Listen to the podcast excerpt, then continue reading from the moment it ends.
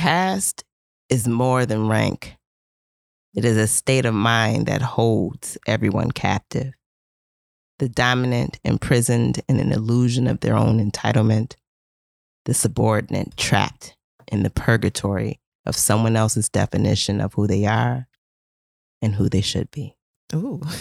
The book, Caste, The Origins of Our Discontents. The author, Isabel Wilkerson. And you're listening to Lit Society. Let's, get, lit. I guess.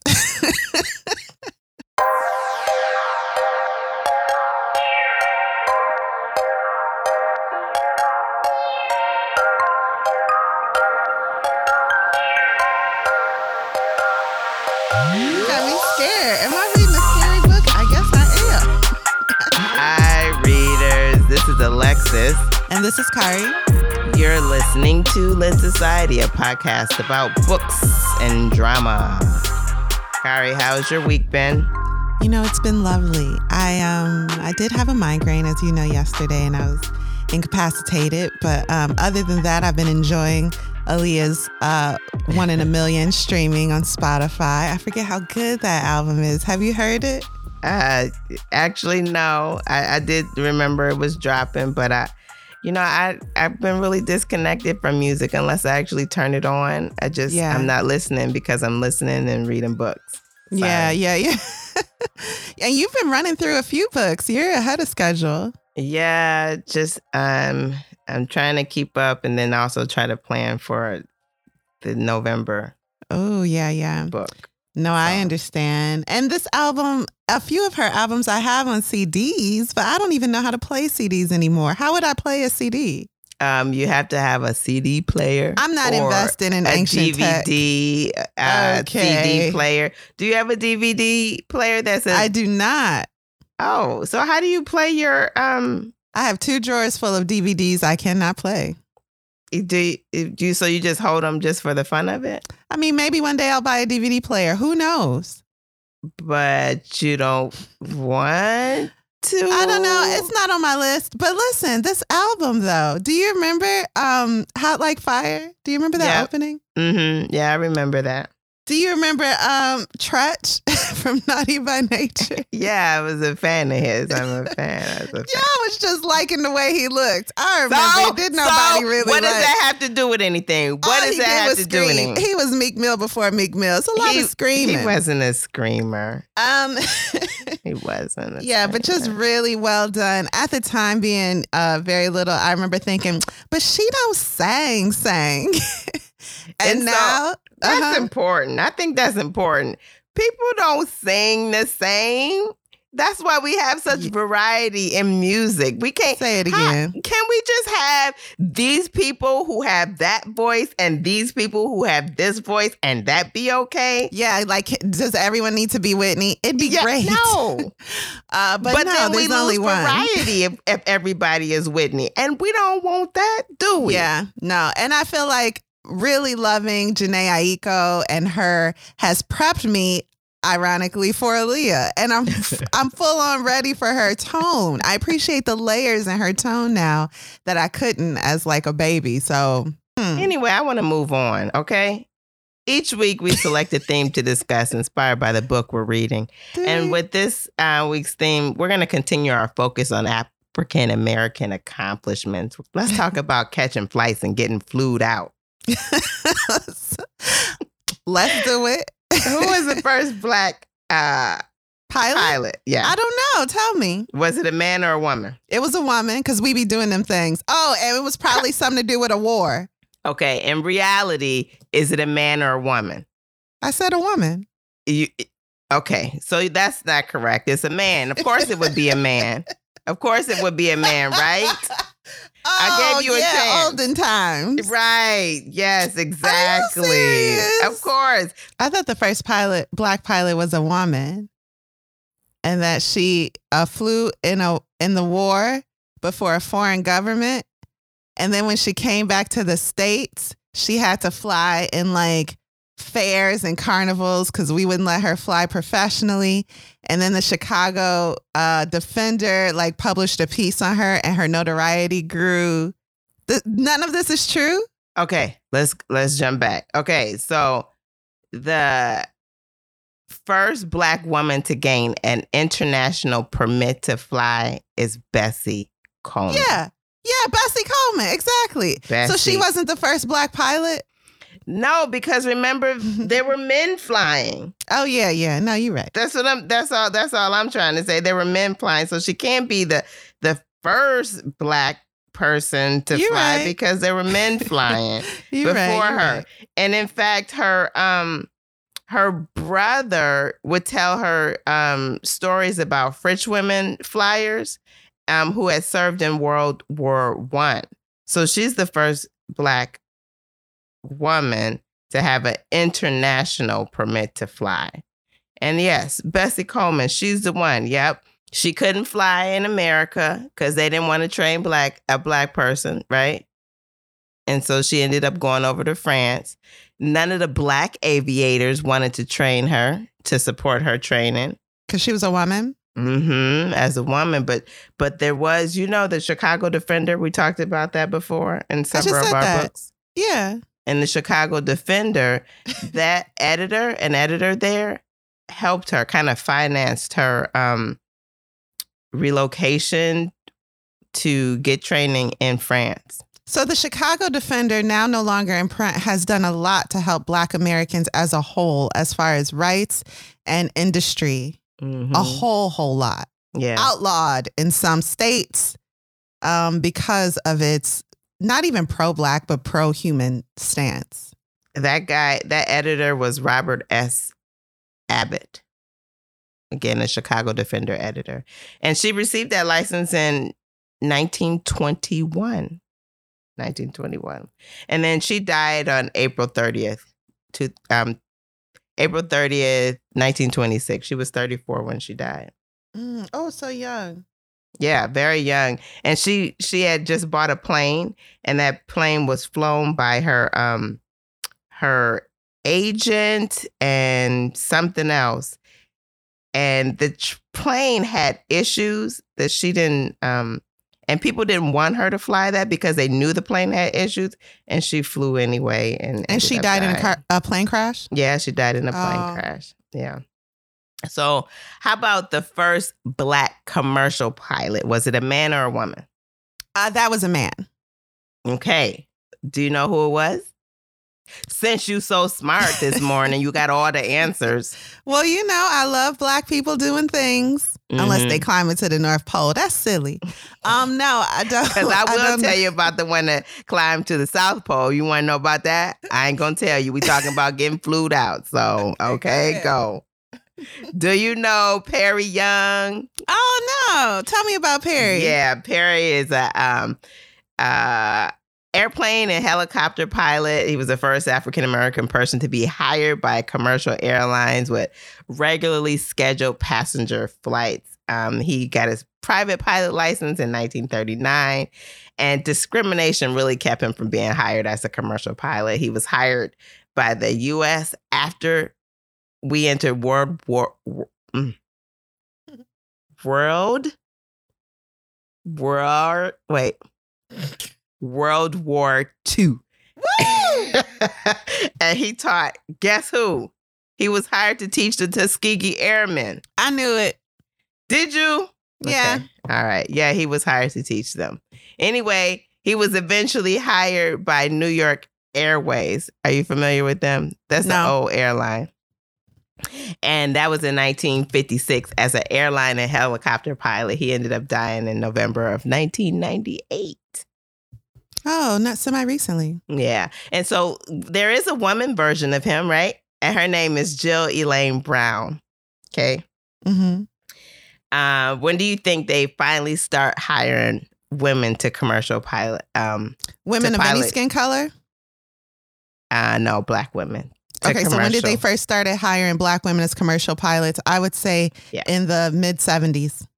Hmm. Okay. All right. But let's get into it. She was 17 and her entire family took lessons. Entire family. And That's she was the first in her family to receive a pilot's license. Her family then bought like an airplane and stuff. It's really cool. First African American woman in the U.S. Navy as a trainee in 1974. She was hired by a, the first African American owned and operated airlines as a flight attendant.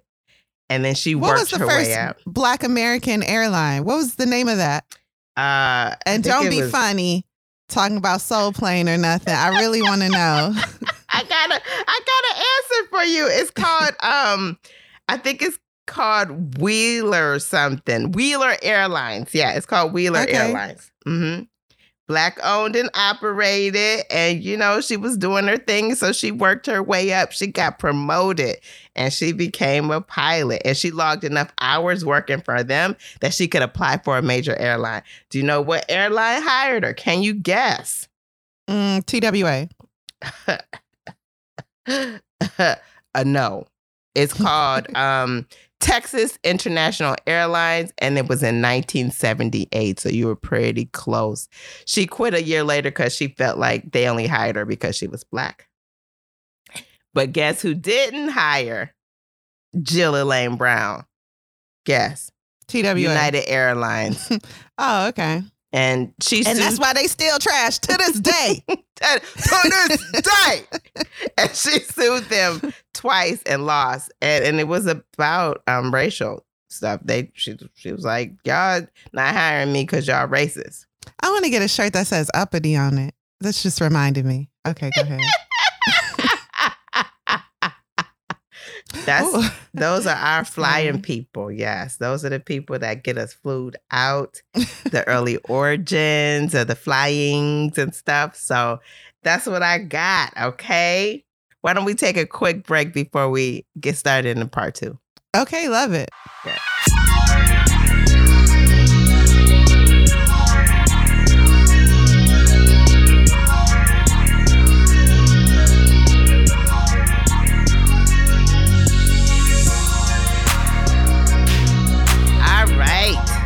We're back.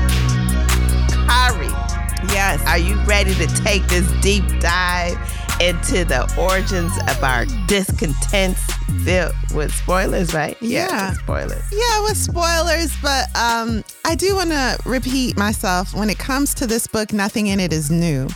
Um, so if you want just a really great history lesson on how the caste system in the United States, um, the the not how it began, but how it's structured, please listen to part one of this uh, coverage of caste. And now let's dive into part two.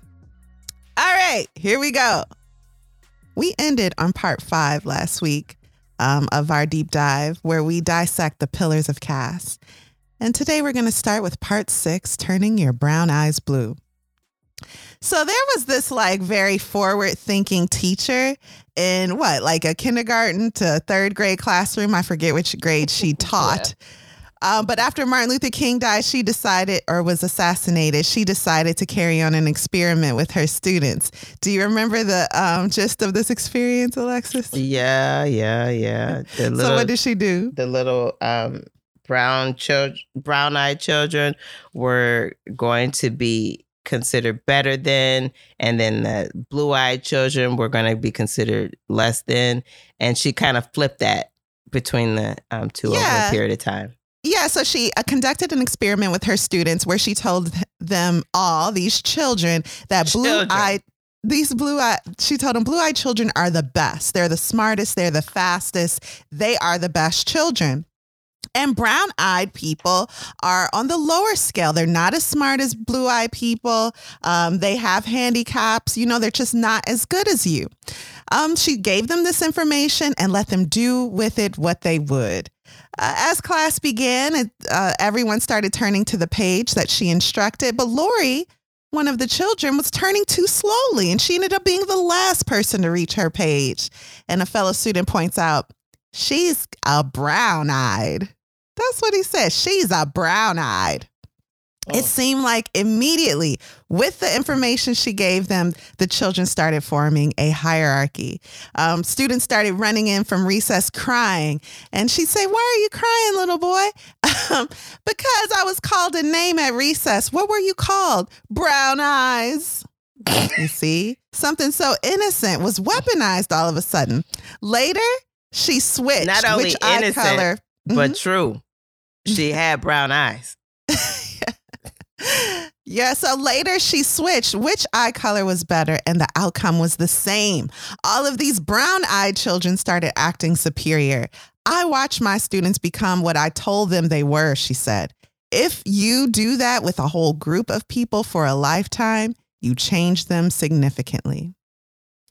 So that's the little experiment. I wonder what the parents thought. The, the whole time I read that, that's what I wondered. What did the Yeah. parents feel about that? Because it's true, right? Mhm, You mhm. are a brown eyed child and a blue eyed child. It's the other stuff, the added, the made up stuff. They smarter, they move faster. That's the stuff that makes the difference. So, um, Mrs. Elliott was like really progressive for the time. And what a great lesson to learn at when your brain is still forming ideas and still realizing who you are. Moving on, deaths of despair. In the late 2000s and 2010s, less educated middle aged white American death rates were on the rise for the first time since 1950. And we touched on this last week. They were dying not by heart attack or genetic diseases, but by what, Alexis? Do you remember? I think it was uh, drugs and suicide. Yeah, they were succumbing to deaths of despair that include taking their own life, alcoholism, and drug overdoses. These are preventable deaths. Half a million white Americans, more than the number of American soldiers that died during Wo- World War II, were succumbing to these uh, deaths of despair. And this was unique to the United States and coincided with a low caste um, being member leading the country. So for the first time, someone from the bottom class was leading the country, and people literally could not take it.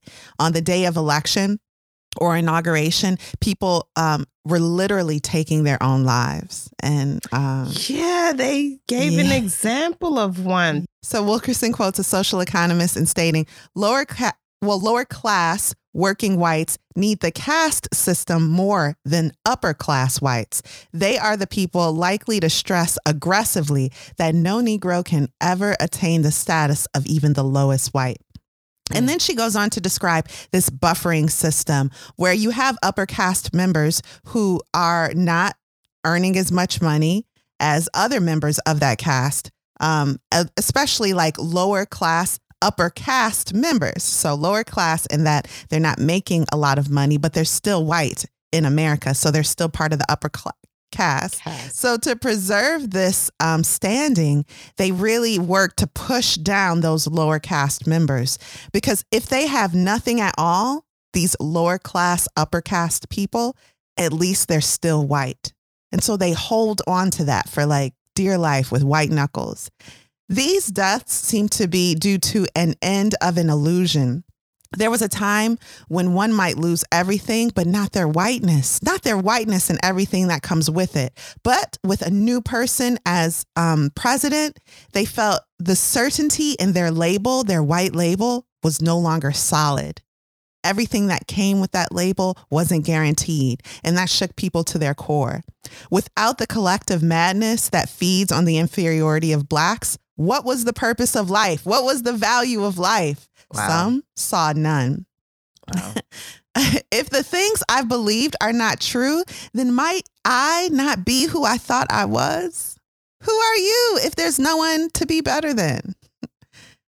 And then that flows into a collective thinking that we hear a lot in the media. For example, how dare affirmative action be taken to give a fair shot, quote unquote, to those who society has placed in the lower caste? They are essentially cutting the line, and that's not fair.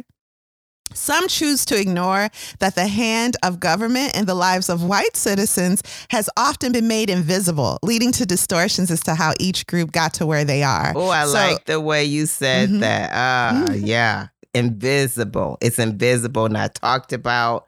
That like they didn't contribute. I worked this hard on my own. So what's wrong with you? How come you don't have what I have? Yeah. And that um invisible definition is actually from Wilkerson, and I really thought she did a great job She explaining did. how it right Mhm. how it applies in everyday life. Yeah. So, for example, the New Deal reforms of the 1930s and the Wagner Act protecting laborers, those excluded the vast majority of black workers at the urging of Southern white politicians. So they passed these quote unquote progressive laws to make a fair playing field for everyone, purposely singling out Black Americans so that they could not benefit. Then these uh, reformative acts helped a certain group of people, and usually it was those lower class, upper caste members. FHA was created to make white citizens, for example, able to buy homes in white neighborhoods, purposely excluding Black Americans in a practice known as redlining. And that's when they refuse to back a mortgage in a neighborhood with Black homeowners. So let's say I move into your um, neighborhood and the neighborhood was completely white before. Well, now that I live there, you can't get a mortgage there. And so that's incentive for my neighbors to harass me, maybe even take my life, which had happened. Mhm. So, which was happening, I should say. And it encouraged covenants. And we talked about covenants um, in Warmth of Other Suns, where the neighborhood gets together and says you cannot sell to any black people. And people broke those covenants all the time because they like, I'm leaving. What do I care? Right, right. And black people who had the money had to pay more because of these covenants. So I'm making more money selling to blacks. Bye. Sorry. See ya. Um, and that's how some neighborhoods turned black in a in the span of a year or less. All of this, though, all of these um, acts and associations that were formed to help people, all of this gave a leg up to the forefathers of white citizens today while shutting out black Americans. This has led to an obvious wealth gap, which we see literally easily, especially in a city like Chicago. Mhm. However, unable or will, unwilling to see the inequities, upper caste members who profit and benefit from the oppression of the lower class do their best to portray the lower class as privileged beneficiaries of special preferences. Mhm. Look at you. Why should the government help you? You know? Mhm. that invisible help that you received Yeah. all those years ago to aid your family's advancement. When aid was open to Black Americans, white citizens began to complain of racism against whites. Mm. I feel oppressed. How dare, you know, affirmative action comes to mind because, especially when it comes to universities. Uh, so, autonomic, autonomic, autonomic, yeah, autonomic responses and unconscious bias. Let's get into it. What's an autonomic response, Alexis? Is that like an I, I, I the I don't know the word you're saying, but I'm thinking it's the automatic response that you you're you elicit. Yeah, because your unconscious unconscious bias is informing you constantly, Mhm. then there are some reactions to things we all um show without even realizing it, you know? Yeah. It's like Mhm. if a spider jumps in front of my face, I'm going to run. That's an autonomic response. I'm like, I know spiders can eat me whole. They carry deadly venom and they're ugly. I'm scared. None of this is true, but actually, spiders are kind of cute. Moving on. It, that's What- relative. You know, it really is relative. Yeah, Okay. is. You Some think they're cute. cute. I don't think they're cute. It just goes either way. Okay, good point. So um, now she talks about how all of this is affecting our daily lives. White felons applying for a job are more likely to be hired than Black Americans with no criminal record. And that's um In the life and death world of medicine, Blacks are granted fewer procedures and medicine. Procedures that are disproportionately given to Black Americans include the removal of stomach tissue because of ulcers, leg amputations, and the removal of testicles. Black Americans overall are given less pain medication for the same level of pain white patients are treated for which white patients are treated. And this comes from perhaps a subconscious belief that blacks have a higher pain threshold, something that was really pu- pushed throughout the years of slavery and Jim Crow. Um, I love how she shows how this type of thinking and this type of autonomic response hurts everyone. For example, just taking the medical industry over um, subscribing medication to white Americans while being stingy with care for Black Americans leaves Black patients to suffer needlessly, and it may have led to the overmedication of white citizens now addicted to opioids. And speaking of drug addiction, the crack crisis was seen as a low caste or Black problem. The solution chosen was to criminalize the addicted. And that swelled the rate of incarcerations, it split up families, and it left the country ill prepared for the opioid crisis we see today. Mm-hmm. So it's not like you can um, burn, you know, if you live in an apartment building and I burn down my neighbor's apartment, that's going to affect the whole building and that fire will eventually spread to my unit. And that's how racism works. The rain don't just um, fall on one man's house. Bob Marley. Okay, that's probably a misquote. Um, part seven the problem with scapegoats and terrier dogs. First, she starts this um, section explaining the human uh, impulse to blame an outsider group puts the entire population in peril. So, if something happens to me and my family, I never want to look inside for the blame. I always want to look outside and monsterize people. But that hurts me and it hurts my family mm-hmm. because I'm refusing to see the truth. Mm-hmm.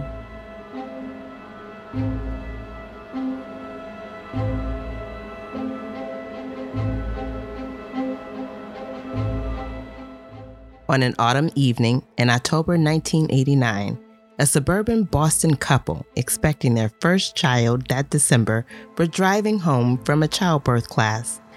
The husband, 29 year old Charles Stewart, was the reserved and ambitious store manager at a luxury furrier downtown. His wife, 30 year old Carol DiMaiti Stewart, was a petite and gregarious attorney.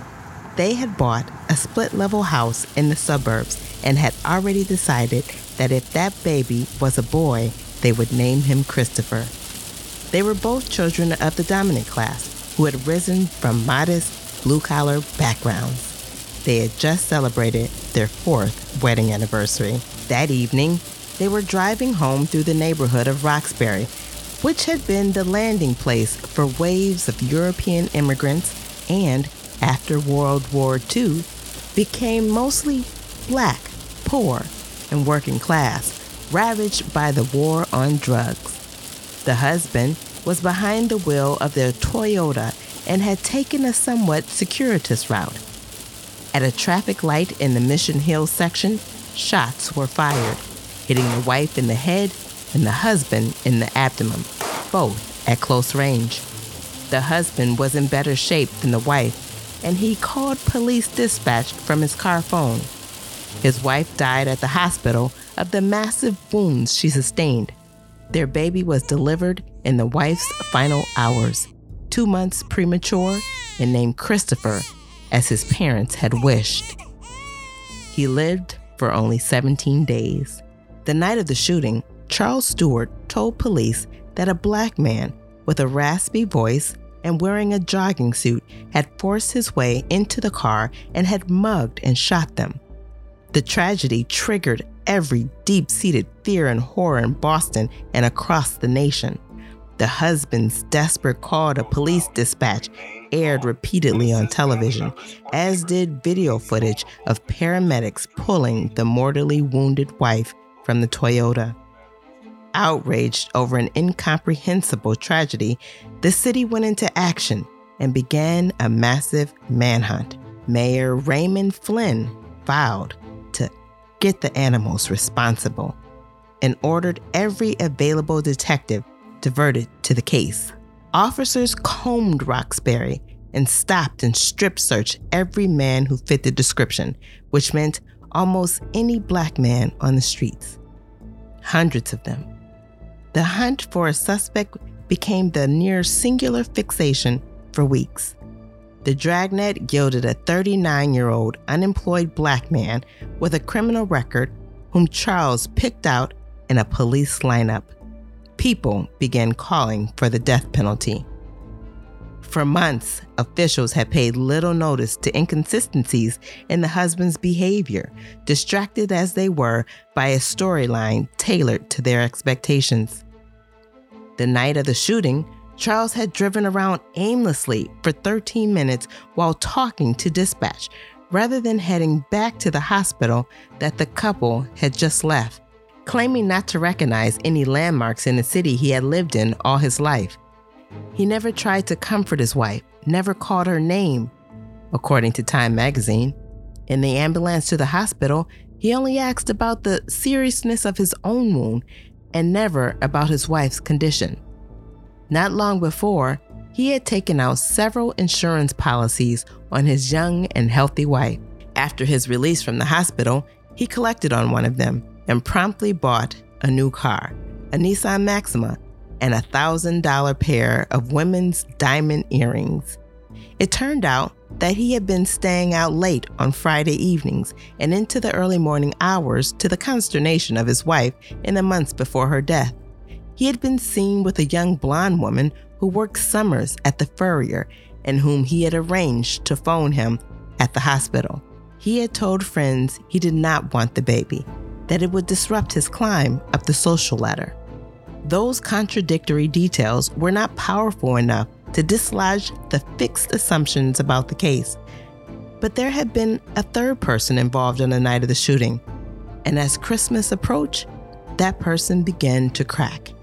It was the husband's brother, Matthew.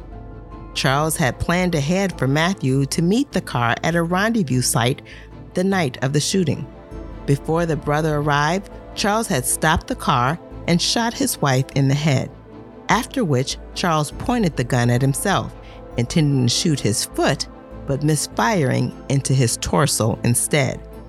Charles told his brother to take and dispose of Carol's jewelry and purse and the gun that Charles had used to kill her. This would make it look like the robbery he would later report to the police.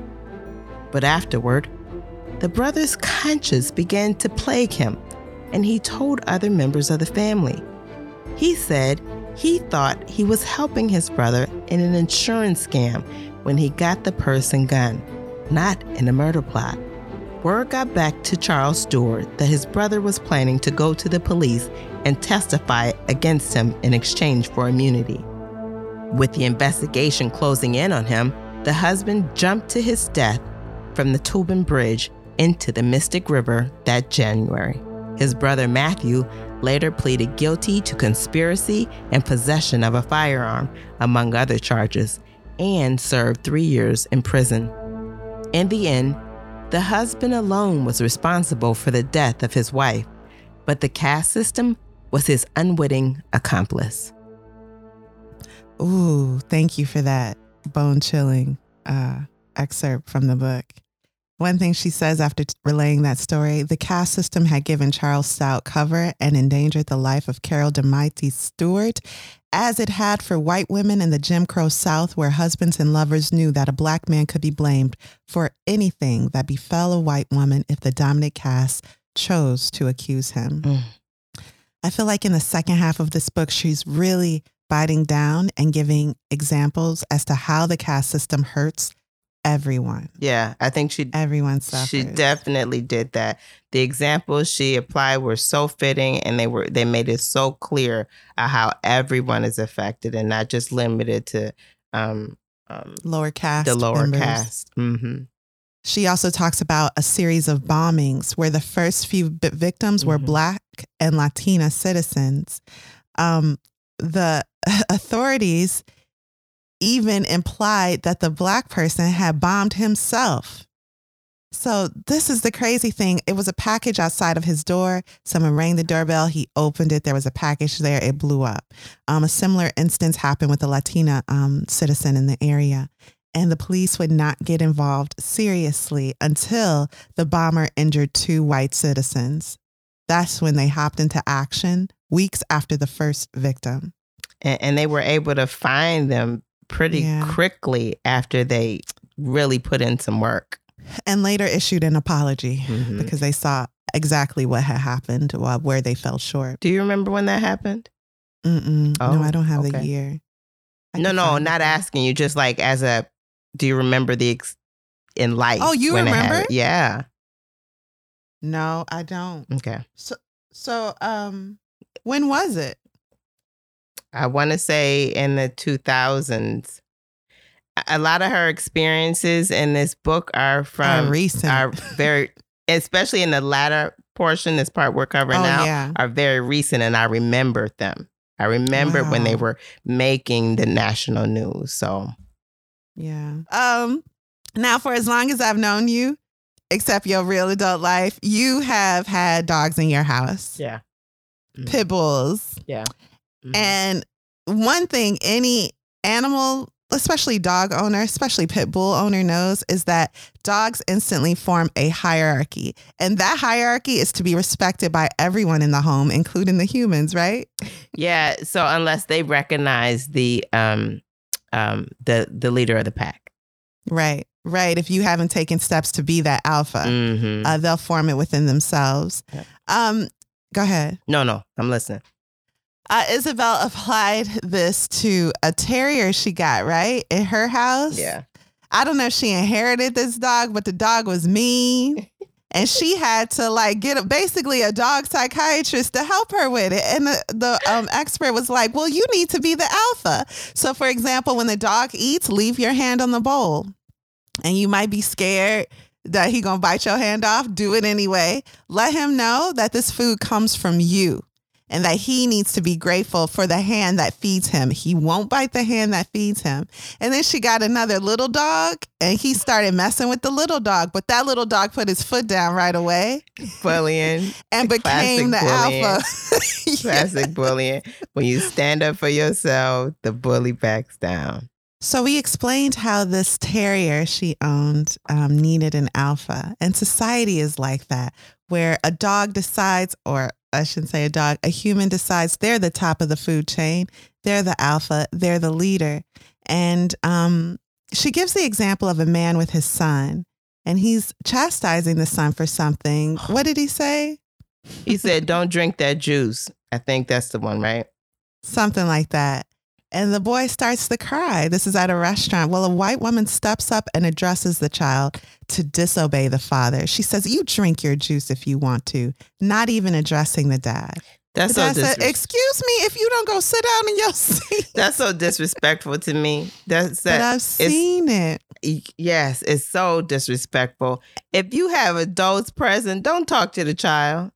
Don't do that. Mhm. Don't- Yeah, I've been at conventions where um, adults like pat the head of a black child without addressing the parent. You are actually touching their child. Why are you doing that? Yeah. And that's fine. If you want, if you're so drawn to this child, I mean, maybe they have like the cutest, juiciest cheeks, and you just feel like you have to touch this child.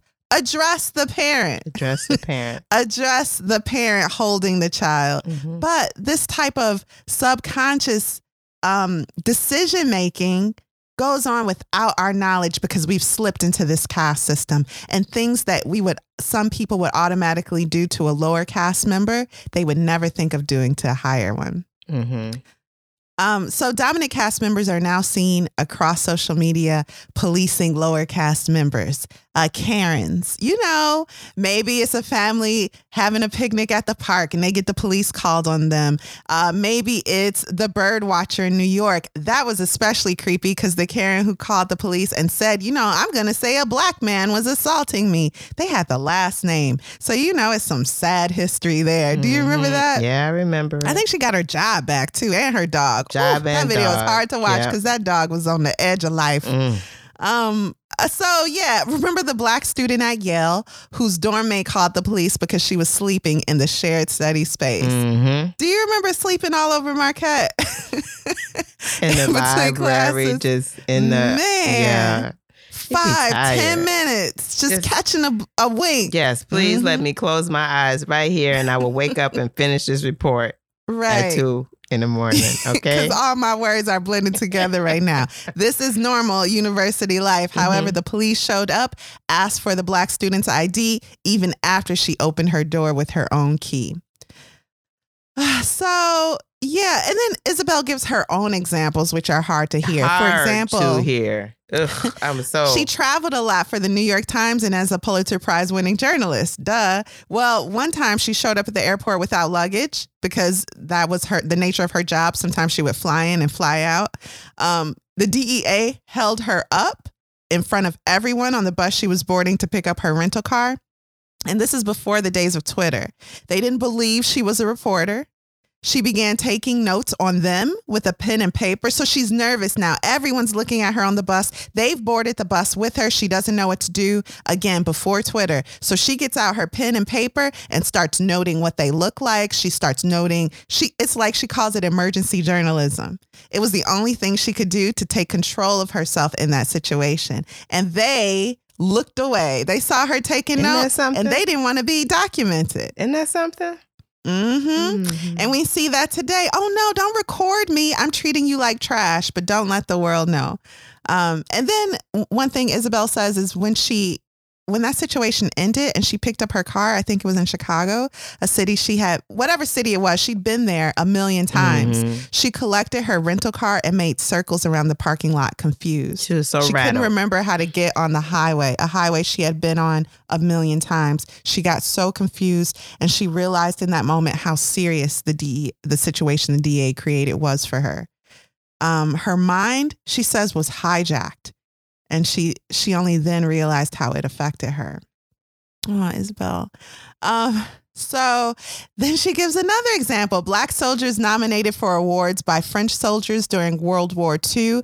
This was really crazy because during a time when you are fighting Germany and all of its allies, um, French soldiers had to be educated in the American caste system because they were showing too much respect to Black soldiers. So they had this like seminar, which taught them how to treat Black people from America. And they readily adapted it, except the Black soldiers were exceptional, some dying in the line of duty, just like them.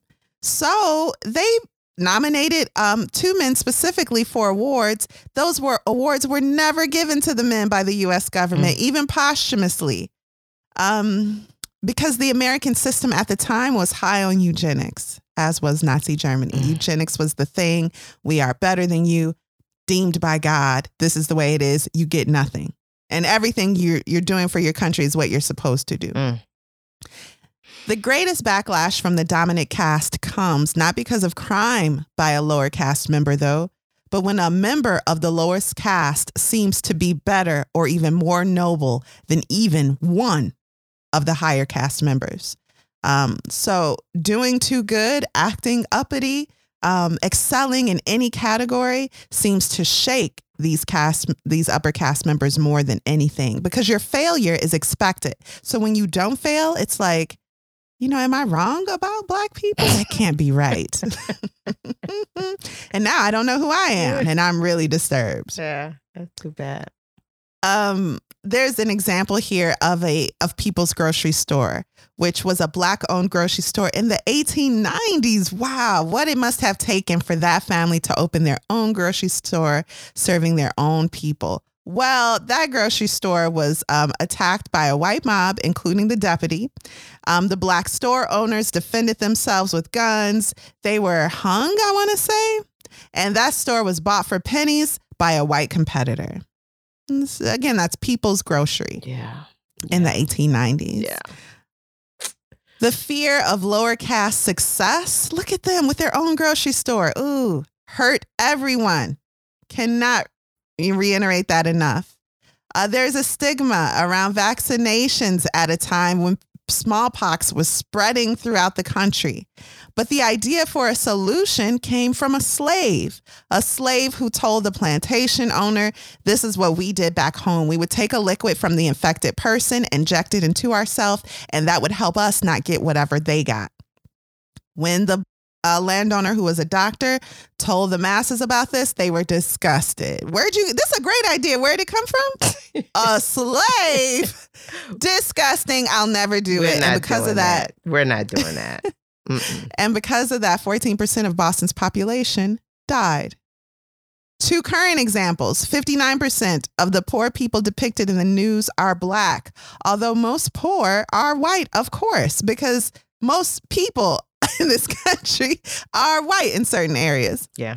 And only one in five black families can be considered actually quote unquote poor. The range of black teens giving birth, another example, has plummeted However, this is not reported as highly as the overall high teen uh, birth rate was. This gives a dominant caste a false sense of superiority. Uh, Moving on. Deep South, a social anthropological study of caste and class. Um, this is a book published by Allison Davis, who's a man, Elizabeth Stubbs Davis, who's a woman. They're married, they're black, they're anthropologists, and their partners, um, Burleigh and Mary Gardner, who are white. So you have a black couple and a white couple, both like social scientists. The leader of this investigation or this study was the black husband. They went through hurdles to document how the caste system worked in the South. Um, they had to like pretend to fit into the caste system. So they're friends, they're colleagues. But once they got to the Black South, they had to pick up certain accents. The white um, colleagues could not speak to the black colleagues, especially in public. Uh, the black husband and the white husband who were in this investigation, remember the black husband is in charge of it. Um, they had to meet like in a car yeah. to like uh, compare notes and to make an outline. Well, those car trips were surveilled by the local authorities. Um, it was received when the once the book was um, finally published. It was received in the light of two other studies published with similar themes by white authors, by white anthropologists who didn't even bother and literally could not Right. infiltrate Black Americans in the South to learn their side. So this book brought both sides. It showed how the caste system affected and hurt both sides of one community, of one section of the nation. But that book was not praised as much as the two by white authors that came out before it. And again, that book is Deep South, a social anthropological study of caste and class. Um, and then she talks about sport teams who lost profit and legends that they'd still be benefiting from today by blocking out players for the sake of caste order. Uh, maybe the Cubs could have won the World Series if they had allowed blacks to play sooner than they did, but whatever. Moving on, part eight, the consequences. Yes, we're getting even deeper into how this caste system affects us today. Consequences and repercussions. Yeah.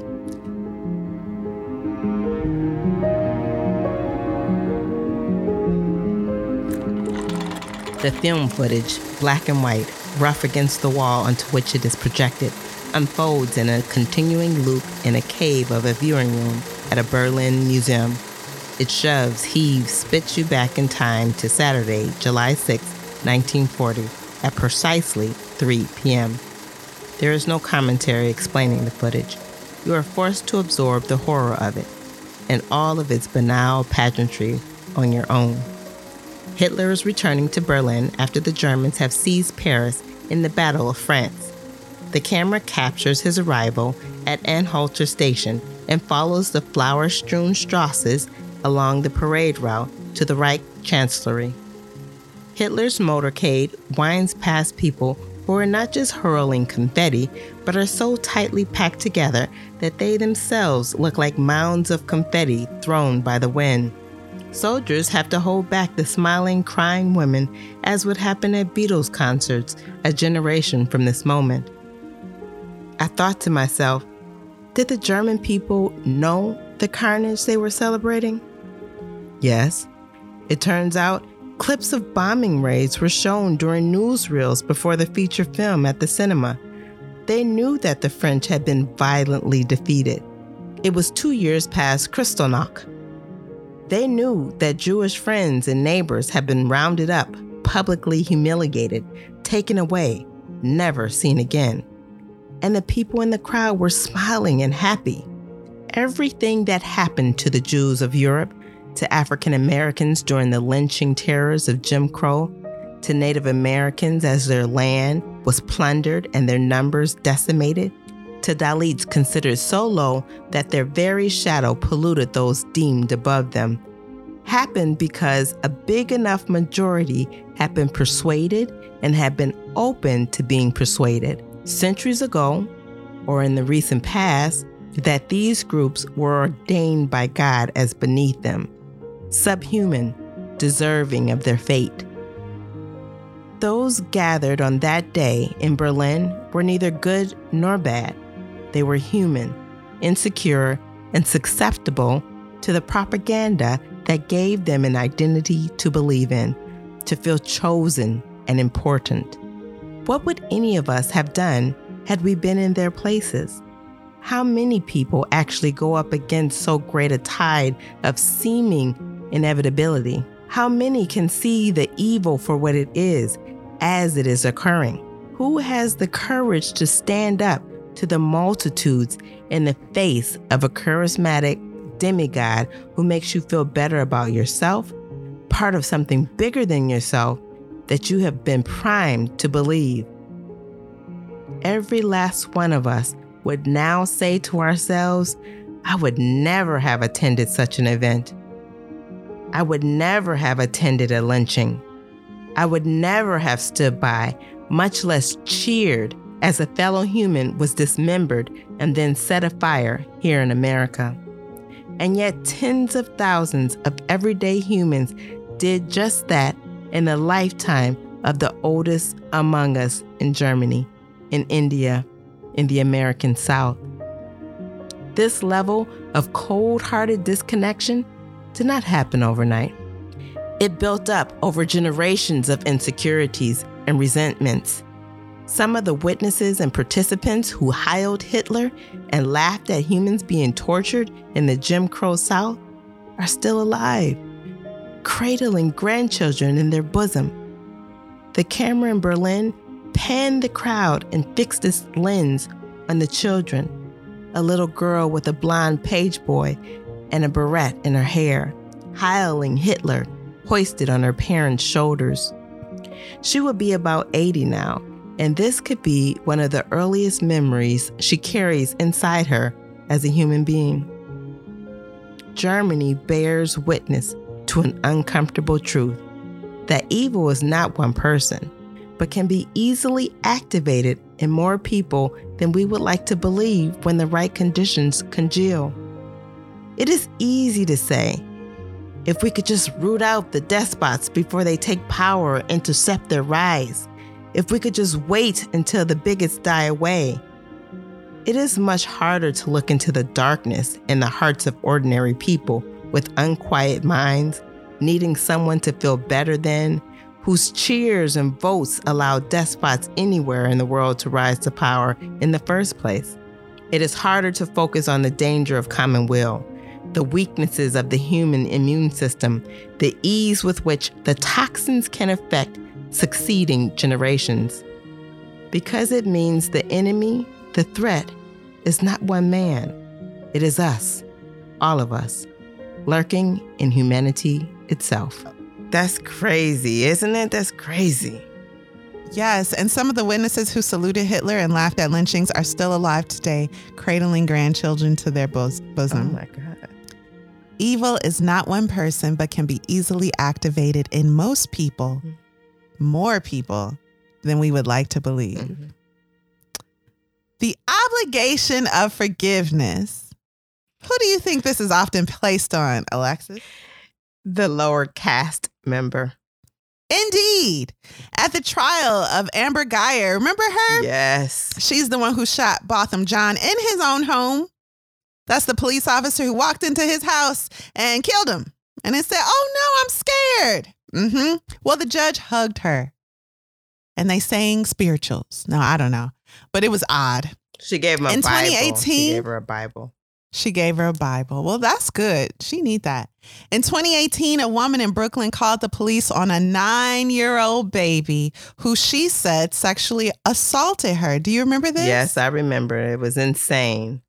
It was. The boy started crying. His mother tried to console him. Imagine being the mom in that situation. You're calling the child, the police on my child. Why are you doing this? My black child assaulted you. The white lady said, "Mm-hmm. He touched my butt, and I'm not going to allow this."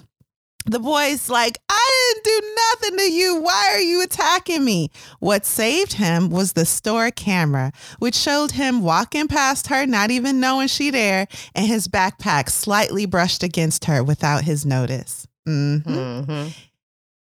in a uh, news report, he's asked, Do you forgive the woman? And his reply, iconic. I don't forgive her and she needs help.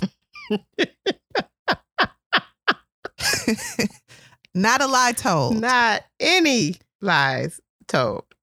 He responded with the outrage of a child not yet conditioned to know his place in the caste. And that's something. yeah. He, he if he was older, he should have said, "Yeah, I forgive her. I forgive Yeah, her." I definitely, you know, we all make mistakes. Mhm. I don't forgive her and she needs help.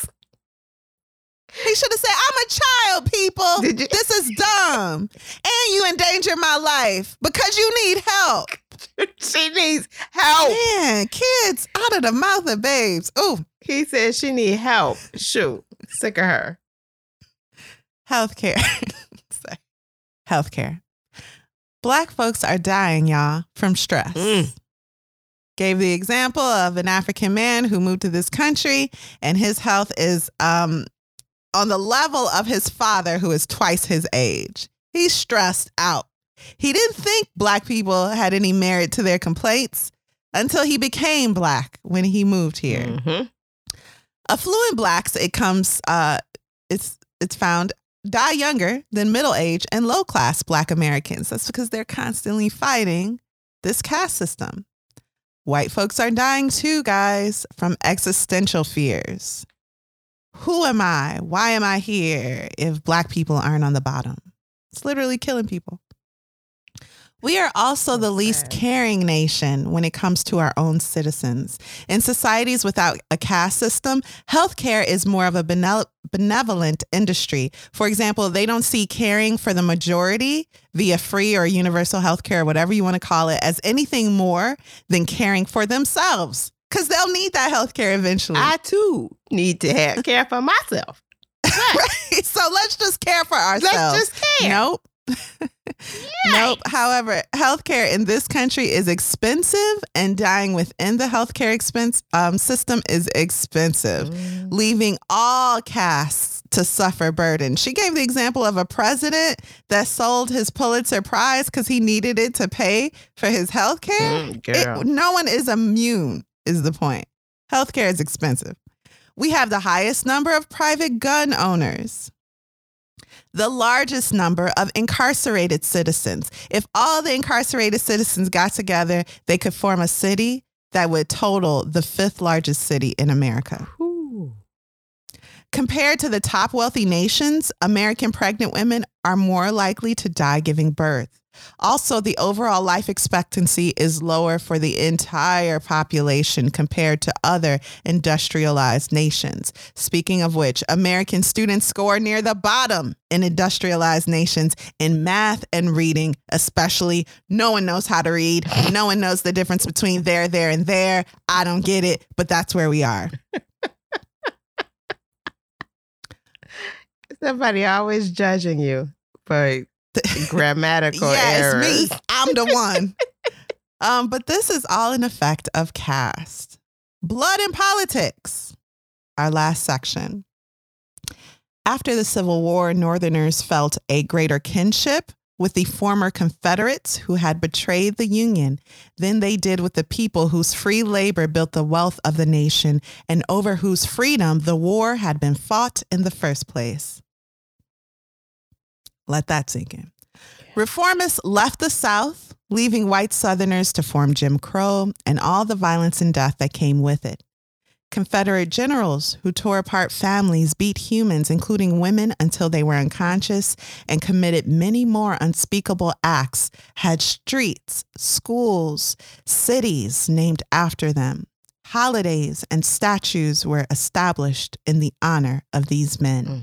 And then there's a section at the end I would like to share with you friends.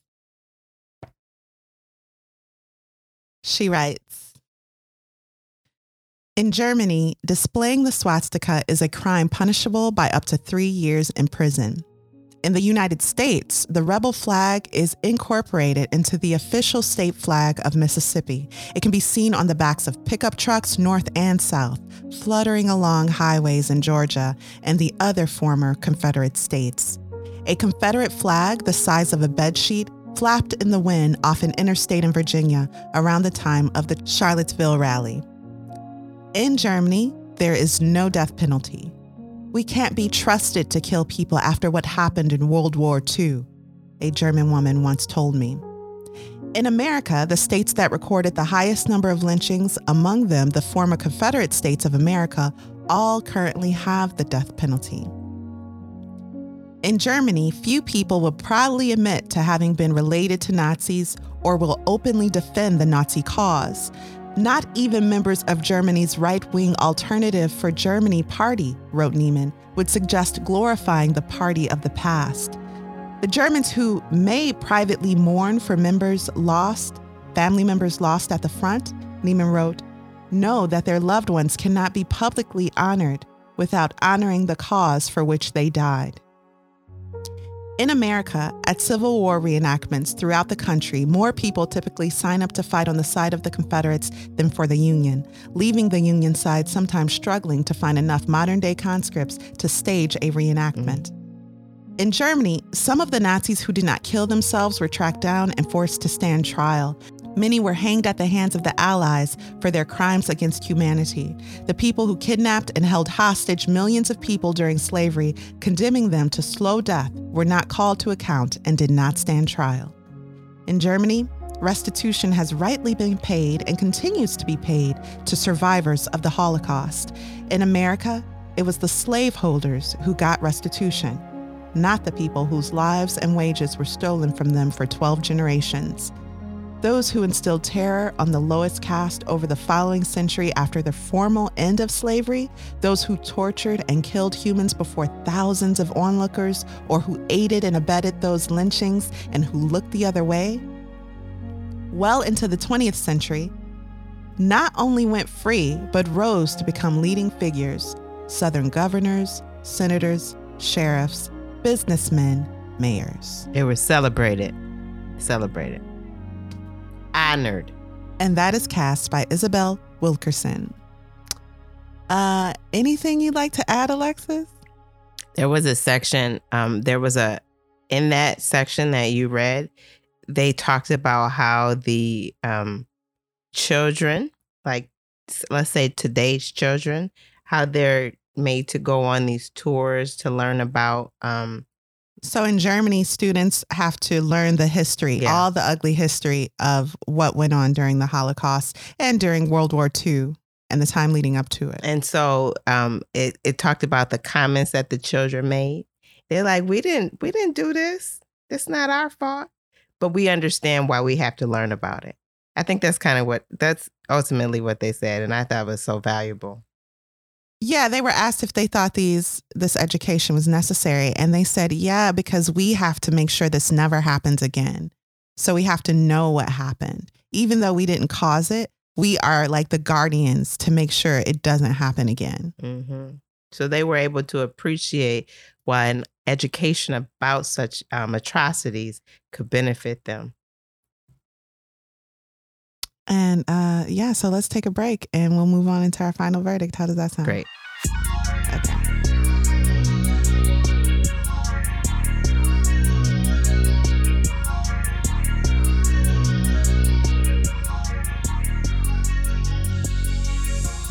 All right, and we're back. So, Alexis, what did you think of Caste by Isabel Wilkerson? And would you recommend this book? I hate this book.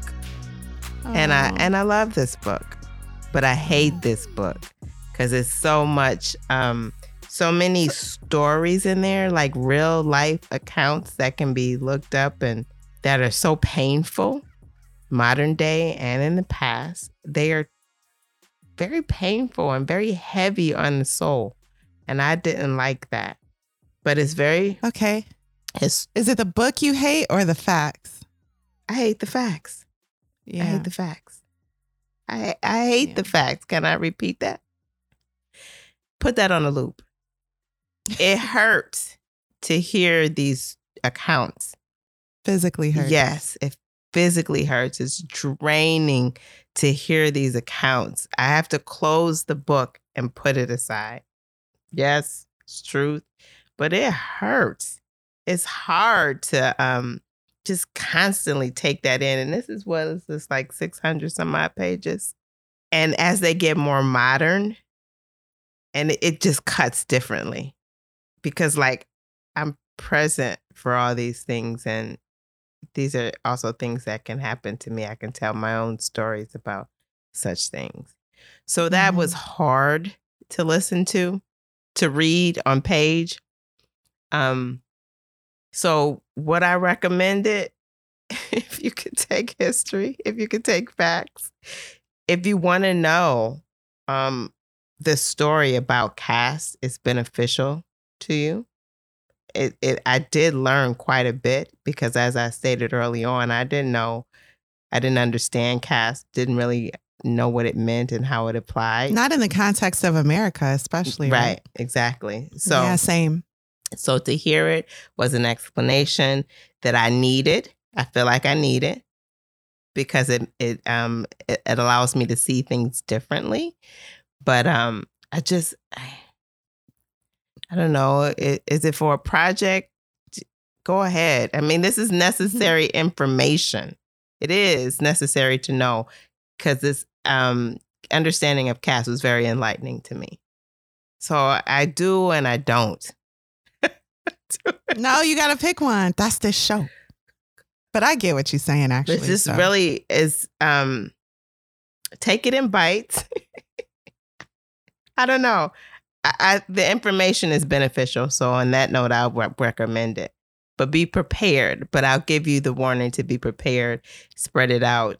Um, do some self um, love things in between. Yeah, take a spa day. Yeah. If you know you're going to read this book, maybe also schedule a massage, mm a trip. No, don't take this book with you on a trip though. You're gonna be looking at everyone crazy. Yeah, so definitely I would recommend it because the information is so invaluable. I learned so much. I learned so much. But insert your personal care in that because it's it's a very heavy book. That's what I'll do. Yes, but with a warning. How about okay. you, Kari? Would you recommend it? So I will say uh, one thing we talked about last week is how um, anger and outrage about history yeah. mm-hmm. says more about the person learning the history than it does about the history itself because history does not change. Um, I will compare this book to vegetables. I think it is important for us to eat our vegetables, even if we're not, you know, maybe we want to eat ice cream all day and just ignore what our body needs. Uh, we still need to feed it. We need these reminders of fact. Facts are like vegetables. Um, in that way and that we need to take them in. And I would say that everyone living within this caste system in any layer should read this book. I found no I found very little bias in it. Um, it is complete with sources. I thought it was very well researched, as was her way with Warmth of Other Suns.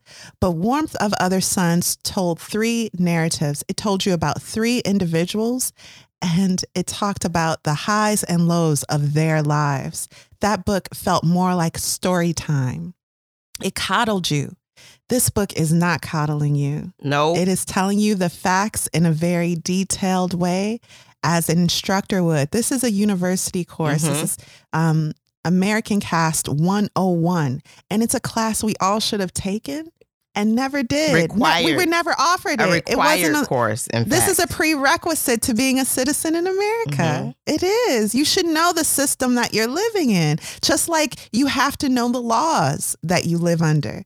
Then I think you should know the social laws that you're living under, whether or not you recognize them. These are the laws you are um, bending for.